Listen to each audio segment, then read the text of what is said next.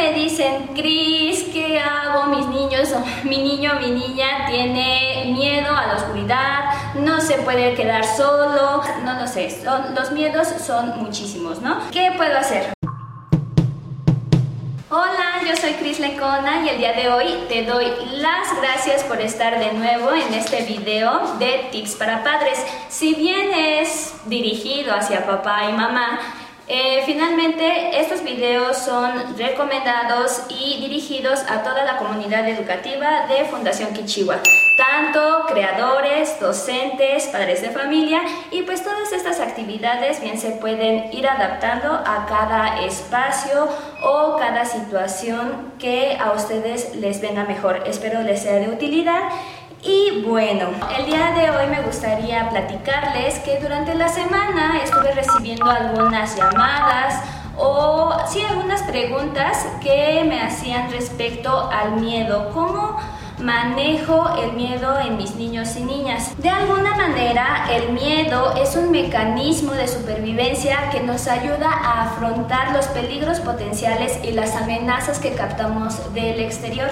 El tema es que no siempre el miedo se presenta cuando hay situaciones de riesgo o situaciones de peligro real a veces y en realidad son muchas veces las que aparece el miedo cuando es algo que no tendría por qué ponernos en peligro o que no es una amenaza eh, real como tal. Es en esos momentos cuando no solamente causa sufrimiento a la persona que lo está viviendo, a los niños, a las niñas, sino también a las personas que se encuentran a nuestro alrededor, como nuestra familia, nuestros amigos o nuestros compañeros de trabajo. Queda claro que los miedos y cómo se manejan y cómo se aprenden a superar en la infancia van a determinar de una manera muy firme cómo se eh, enfrentarán los miedos en un futuro cuando ellos sean adultos. Tenemos que tomar en cuenta que el miedo, como otras emociones,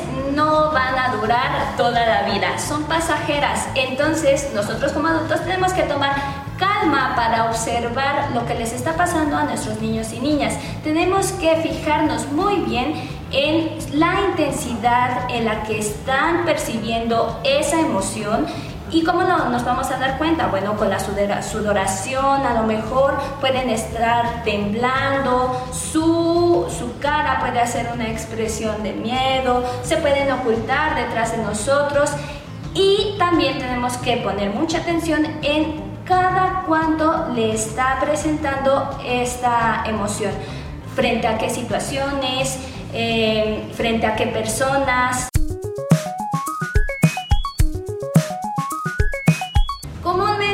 Dicen, Cris, ¿qué hago? Mis niños, mi niño, mi niña tiene miedo a la oscuridad, no se puede quedar solo, eh, le cuesta mucho trabajo dormir, le da miedo ir a la escuela o está escuchando las problemáticas eh, que están en la sociedad y tiene miedo de la violencia, tiene miedo de estar... Em, en contacto con los demás, no lo sé, los miedos son muchísimos, ¿no? ¿Qué puedo hacer? Bueno, para cuando uno no sabe qué hacer, es más fácil identificar qué no hacer.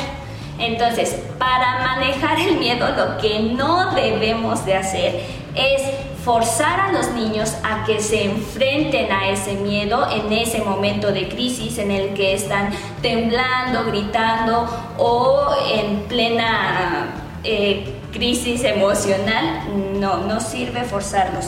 Tampoco sirve hacer bromas hirientes sobre su estado en el que se encuentran. Tampoco sirve asustarlos más de lo que ya están con, ay, ahí viene eh, el monstruo o, ay, no seas gallina. No, tampoco sirve criticar ni castigar. Tampoco sirve hacerlos sentir culpables.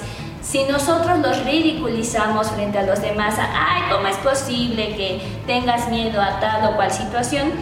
No estamos validando y no estamos permitiendo que ellos puedan sentir esa emoción y que puedan aprender de ella, que puedan calmarla, regularla y afrontarla para que pueda pasar. La idea entonces es ayudarles a no evitar ni uno de miedos, sino más bien afrontarlos a su tiempo, a su ritmo, con calma, pero de manera firme y segura de que se va a superar esa situación desagradable. Y bueno, ¿cómo hacemos práctico todo esto de ir acompañando a los niños a que se sientan seguros, a que puedan enfrentar sus miedos? La actividad del día de hoy me gustaría compartirles que es una pócima mágica vence miedos. ¿Cómo vamos a hacer esta? Bueno, vamos a hacer un agua de limón, de jamaica, de lo que ustedes quieran. La idea es que la puedan hacer juntos, en familia, y eh, tener un momento agradable y con el uso de nuestra imaginación vamos a decir que es una pócima mágica.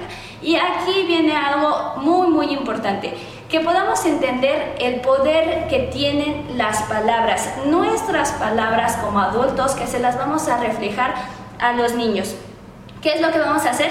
Como toda una pócima mágica necesita pues magia, ¿no? Entonces nos vamos a colocar todos, todos eh, los miembros de la familia alrededor de nuestra agua y le vamos a echar azúcar que van a ser nuestros polvitos mágicos y nos vamos a colocar en esta posición frente al agua y vamos a cerrar los ojos vamos a llenar nuestra agua, nuestra pócima mágica de buenas intenciones.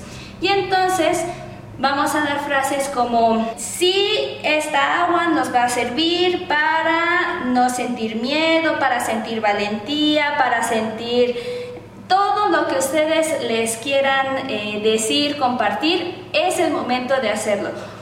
Darle una intención a ese elemento que después vamos a ingerir. Y vamos a sentir cómo eh, toda la buena intención que tenemos como familia de tú puedes, eres muy valiente, has sido muy valiente de eh, compartir eh, tu miedo, tienen que dar frases fuertes, poderosas para que esa agua se llene de toda la intención y todos podamos tomar un vasito de agua y va a ser el reto de acercarnos un poquito para vencer un miedo que eh, cada, uno cada miembro de la familia tenga. Y si ustedes logran calmarse, logran enfrentar miedos, pues les estarán enseñando a sus niños y niñas a hacerlo también. Entonces, espero que les haya gustado esta actividad. Van a hacerla en familia y pues bueno, siempre la invitación es que nos comenten, nos compartan y nos cuenten cómo es que les fue en estas actividades y si ya superaron algunos miedos.